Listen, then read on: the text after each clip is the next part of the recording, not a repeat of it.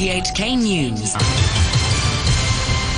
It's 1 o'clock. I'm Todd Harding. The headlines. National security officers arrest 5 people on suspicion of conspiring to publish seditious publications seeking to stir up hatred of the government.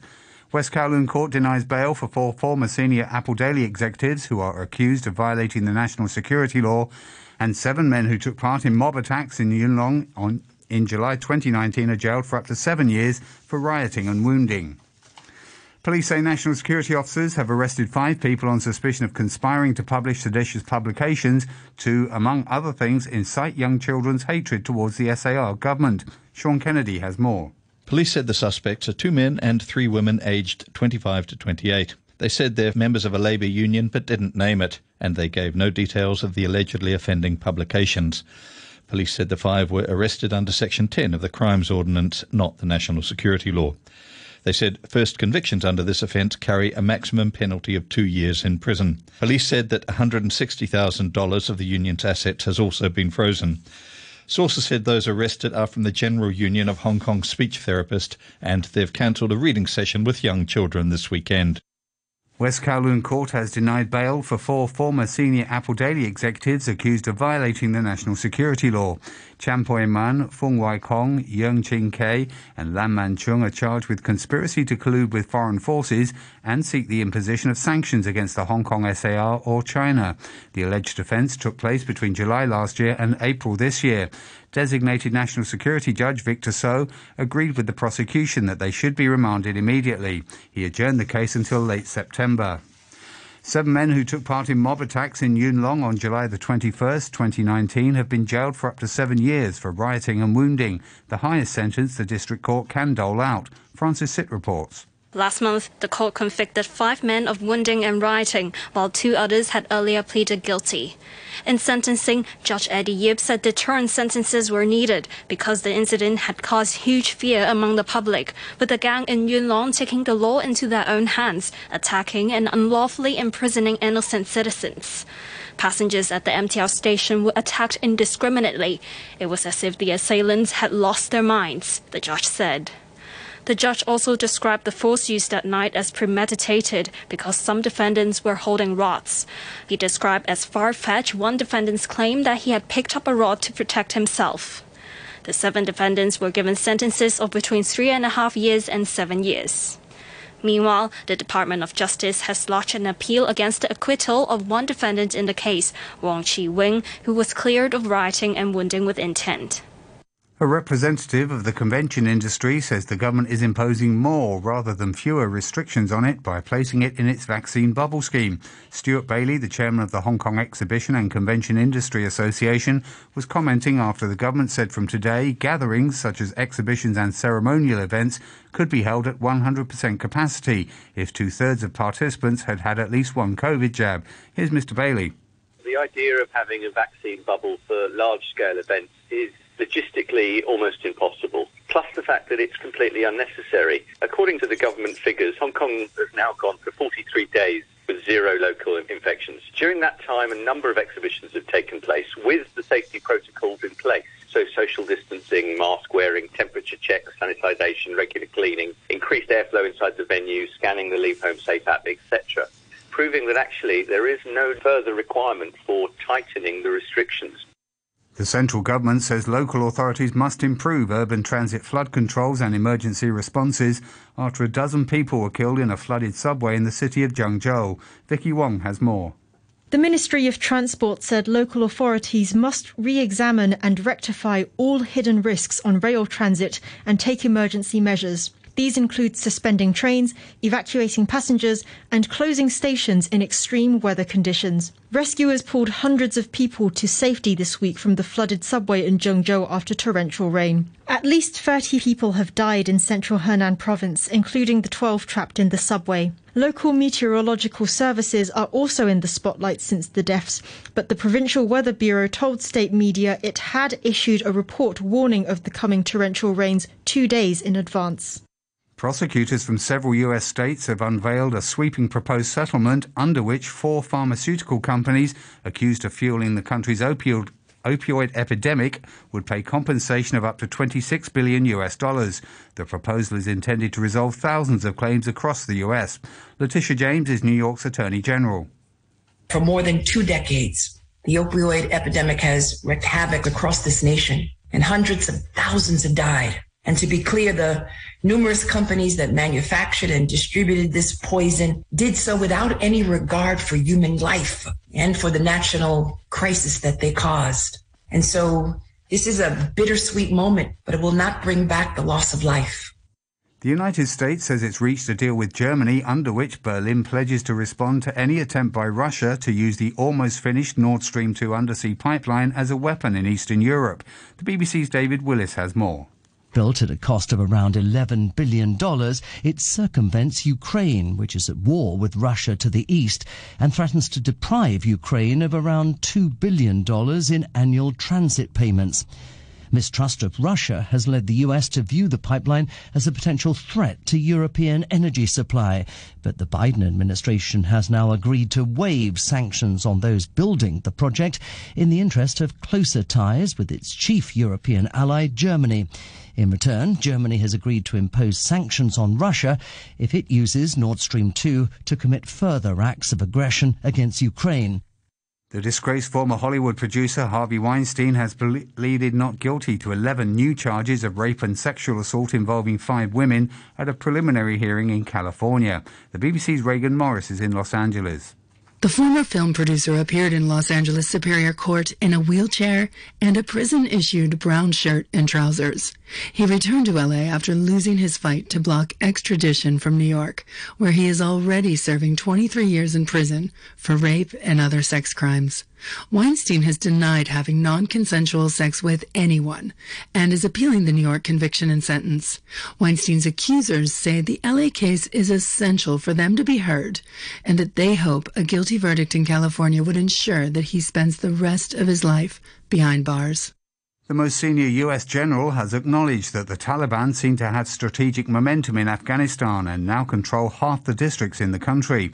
But the chairman of the Joint Chiefs of Staff, General Mark Milley, also said that despite their successes, a takeover by the Taliban was not a foregone conclusion. As of today, more or less, I guess it's about 212, 213, it's in that range. District centers are in Taliban control. It's about half of the 419 that are out there. You've got 34 provincial capitals in Afghanistan. None of them have been seized as of today. And what they're trying to do is isolate the major population centers. So strategic momentum appears to be sort of with the Taliban. The Afghan security forces, though, are consolidating their forces. US President Joe Biden is nominating Victoria Kennedy, the widow of late Senator Ted Kennedy, as ambassador to Austria. Ms. Kennedy, whose husband was a member of the political dynasty which included former President John F. Kennedy, is a lawyer and the co-founder and president of the Edward M. Kennedy Institute for the United States Senate, a non-partisan non-profit that educates the public about the Senate. The United States says it's considering imposing sanctions on any Cuban officials responsible for hardline treatment of protesters earlier this month. Opposition groups say more than 100 activists have been detained after the biggest protests in decades against Cuba's communist government.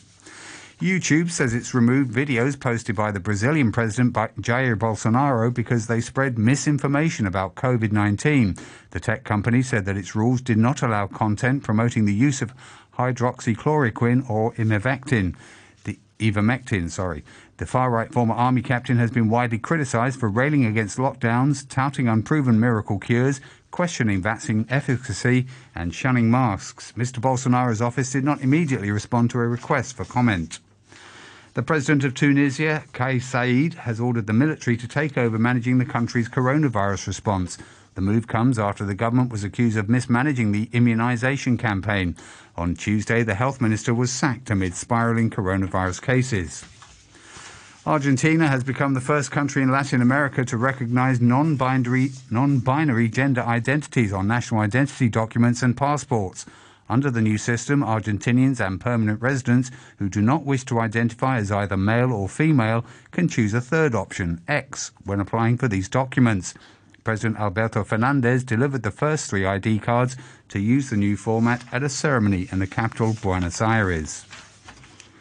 To finance news, a short time ago, the Hang Seng Index was at 27,694. That's 467 points up on the previous close. Turnover stands at $76 billion. Currencies, the US dollar is trading at 110.10 yen. The euro is standing at $1.17. And the pound is worth 10 Hong Kong dollars and 65 cents. To sports, and we start with the Tokyo Olympics. The Hong Kong delegation sees its first action tomorrow morning when Winnie Hung starts her campaign in the women's rowing competition. The 22-year-old will race in Heat 3 of the Single Sculls event at the Sea Forest Waterway in Tokyo Bay. She finished 8th in the 2018 Asian Games and is now taking part in her first Olympics. My biggest worry is being the last of the game, but I will try my best to do it well. And I've been a full-time athlete for only 4 years, so lack of experience. I need to get more experience and train more. Hung is the only Hong Kong athlete to have competitive action before tomorrow night's opening ceremony. In the past hour, the president of the Tokyo 2020 Olympics Committee, Seiko Hashimoto, has announced the sacking of the opening ceremony director, Kentaro Kobayashi. It follows criticism over past comments he made during his career as a comedian, which have been described as anti-Semitic. The BBC's Alex Capstick is in Tokyo. The extraordinary timing of Kentaro Kobayashi's dismissal has thrown plans for the opening ceremony into chaos. He was forced to step down for comments made in 1998 when he was a comedian. A clip was circulated online of him making an anti-Semitic joke related to the Holocaust. Earlier this year, Mr. Kobayashi's predecessor Hiroshi Sasaki quit after suggesting a popular female comedian should dress up as a pig as part of the show. And earlier this week, one of the musical directors left for bullying classmates with mental disabilities when he was at school. European 400-metre individual medley champion Ilia Borodin has been ruled out of the Tokyo Olympics after testing positive for COVID-19. Russian team officials said the 18-year-old, who is expected to contend for a medal, failed a test during a final training camp in Vladivostok before departing for Japan. The Russian Swimming Federation said all other athletes and officials had tested negative. Borodin claimed the European title in Budapest in May in 4 minutes 10.02 seconds, a world junior record and the sixth fastest in the world this year. To other sports news, the first ever season of the 100 cricket tournament began yesterday with the opening match of the women's competition, while the men start play today. The Oval Invincibles, chasing a target of 137, beat the Manchester Originals by 5 wickets with 2 balls to spare in last night's opener in London. The tournament was postponed last year due to COVID-19. The former skipper of England's men's team, Michael Vaughan, says it's an exciting new concept for the sport, each team having 100 deliveries away from the traditional 6-ball overs. Oh, that was fantastic. That really was. I mean, sitting next to Tufnell for a couple of hours is hard work sometimes, but to see the drama, you know, to see people dancing in the stands, you know, so many people have said, oh, you know, it's a new tournament, there'll be no allegiances to the teams, who's going to really want to support an Oval Invincibles team? They support Surrey, so why would they? Well, I think we saw tonight that people just enjoy cricket. In rugby union, Alun Wyn Jones returns to captain the British and Irish Lions in the first test against South Africa on Saturday, in a side that includes 3 Scottish players for the first time since 1997. Head coach Warren Gatland says picking the 15 was incredibly difficult. The BBC's Chris Jones reports. Well, Warren Gatland, he's not been adverse to big selection calls in his time as Lions boss, has he? And there are plenty of them here. Alun Wyn Jones is back after that astonishing recovery. He's straight into the starting 15 just 3.5 weeks after dislocating a shoulder. And there are big calls right across the board. At hooker, Luke Cowan-Dickey starts. At number 8, Jack Conan is preferred to the 2017 hero Tulupi Faletau. No place in the starting 15 for Conor Murray or the England captain Owen Farrell. They're both on the bench, the starting halfbacks. Ali Price at 9 and Dan Biggar at 10, while the inclusion of Stuart Hogg and Duane van der Merwe in the back 3 means there are 3 Scots in the test team. The top stories once again. National security officers arrest 5 people on suspicion of conspiring to publish seditious publications seeking to stir up hatred of the government. West Kowloon Court denies bail for 4 former senior Apple Daily executives who are accused of violating the national security law, and 7 men who took part in mob attacks in Yuen Long in July 2019 are jailed for up to 7 years for rioting and wounding. Quick look at the weather forecast. It'll be mainly fine apart from isolated showers. It'll be hot this afternoon with light winds. The outlook very hot and hazy apart from a few showers in the next couple of days. Currently 32 degrees Celsius, relative humidity now 66%. That's the news, sports and weather from RTHK. 7 hours since you went away. 11 coffees, Ricky Lake on play. But late at night when I'm feeling blue, I sell my ass before I think of you. 7 hours since you closed the door. Thought if you die, you got a manicure. Erase your number from my telephone. And if you call me, I won't be at home. Why'd you play? Walk the gate. Say goodbye. Run away. Why'd you play? Walk the gate. Say goodbye. I said okay, girl. Ooh, why'd you miss me like a hole in the head? Because I do, boy. And it's cool, boy. And ooh, that you never thought I'd get out of bed because of you, boy. Such a fool, boy, boy. 11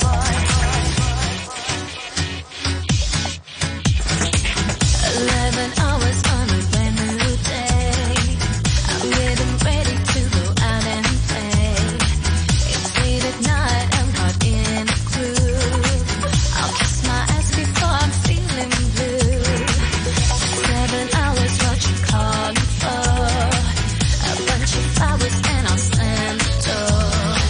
You're in my face, sorry, what's your name? Takes more than bacon to reverse my brain. Ooh, why'd you miss me like a hole in the head? Because I do, boy. And it's cool, boy. And ooh, that you never thought I'd get out of bed because of you, boy. Such a fool, boy. Through it, over it, having it crazy. I'm feeling this until I quit. No more, no more. I'm through with it, not having it. Just crazy, not feeling it until I quit. No more, I quit. No more, no more. Breaking off the bond, a brand new day that's just begun. Just because you made me go doesn't mean I'm running with you. Don't you dare tell me that. Can't you see I want it back? I ain't crying now, will you? Get it through your head, I thought I told you. Why'd you cry? Walk the gate. Say goodbye. Run away. Why'd you cry? Walk the gate. Say goodbye. I said okay, love. Ooh, why'd you miss me like a hole in the head? Because I do, boy. And it's cool, boy. And ooh, that you never thought I'd get out of bed because of you, boy. Such a fool, boy. Ooh, why'd you miss me like a hole in the head? Because I do, boy. And it's cool, boy. And ooh, that you never thought I'd get out of bed because of you, boy. Such a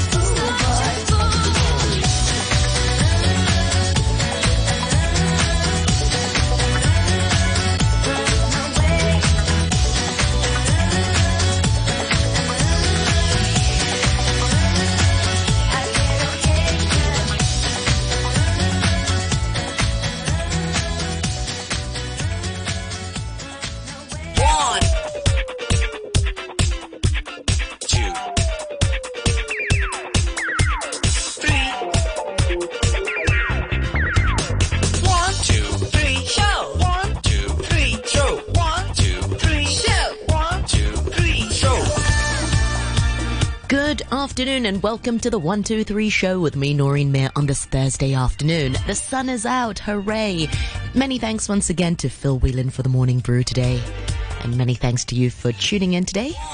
We have a jam-packed show today. To start off with, we're going to be hearing our summer intern, Dorothy Camp's feature on migrant domestic workers in Hong Kong. And she'll be chatting with Sheila Bonifacio about her experience of abuse and then later activism. That's about 10 minutes or so from now. And after the 2 o'clock news, Sadia Osmani joins us for our Thursday Chinwag. And today she'll be talking about writing and also the health advantages of putting pen to paper.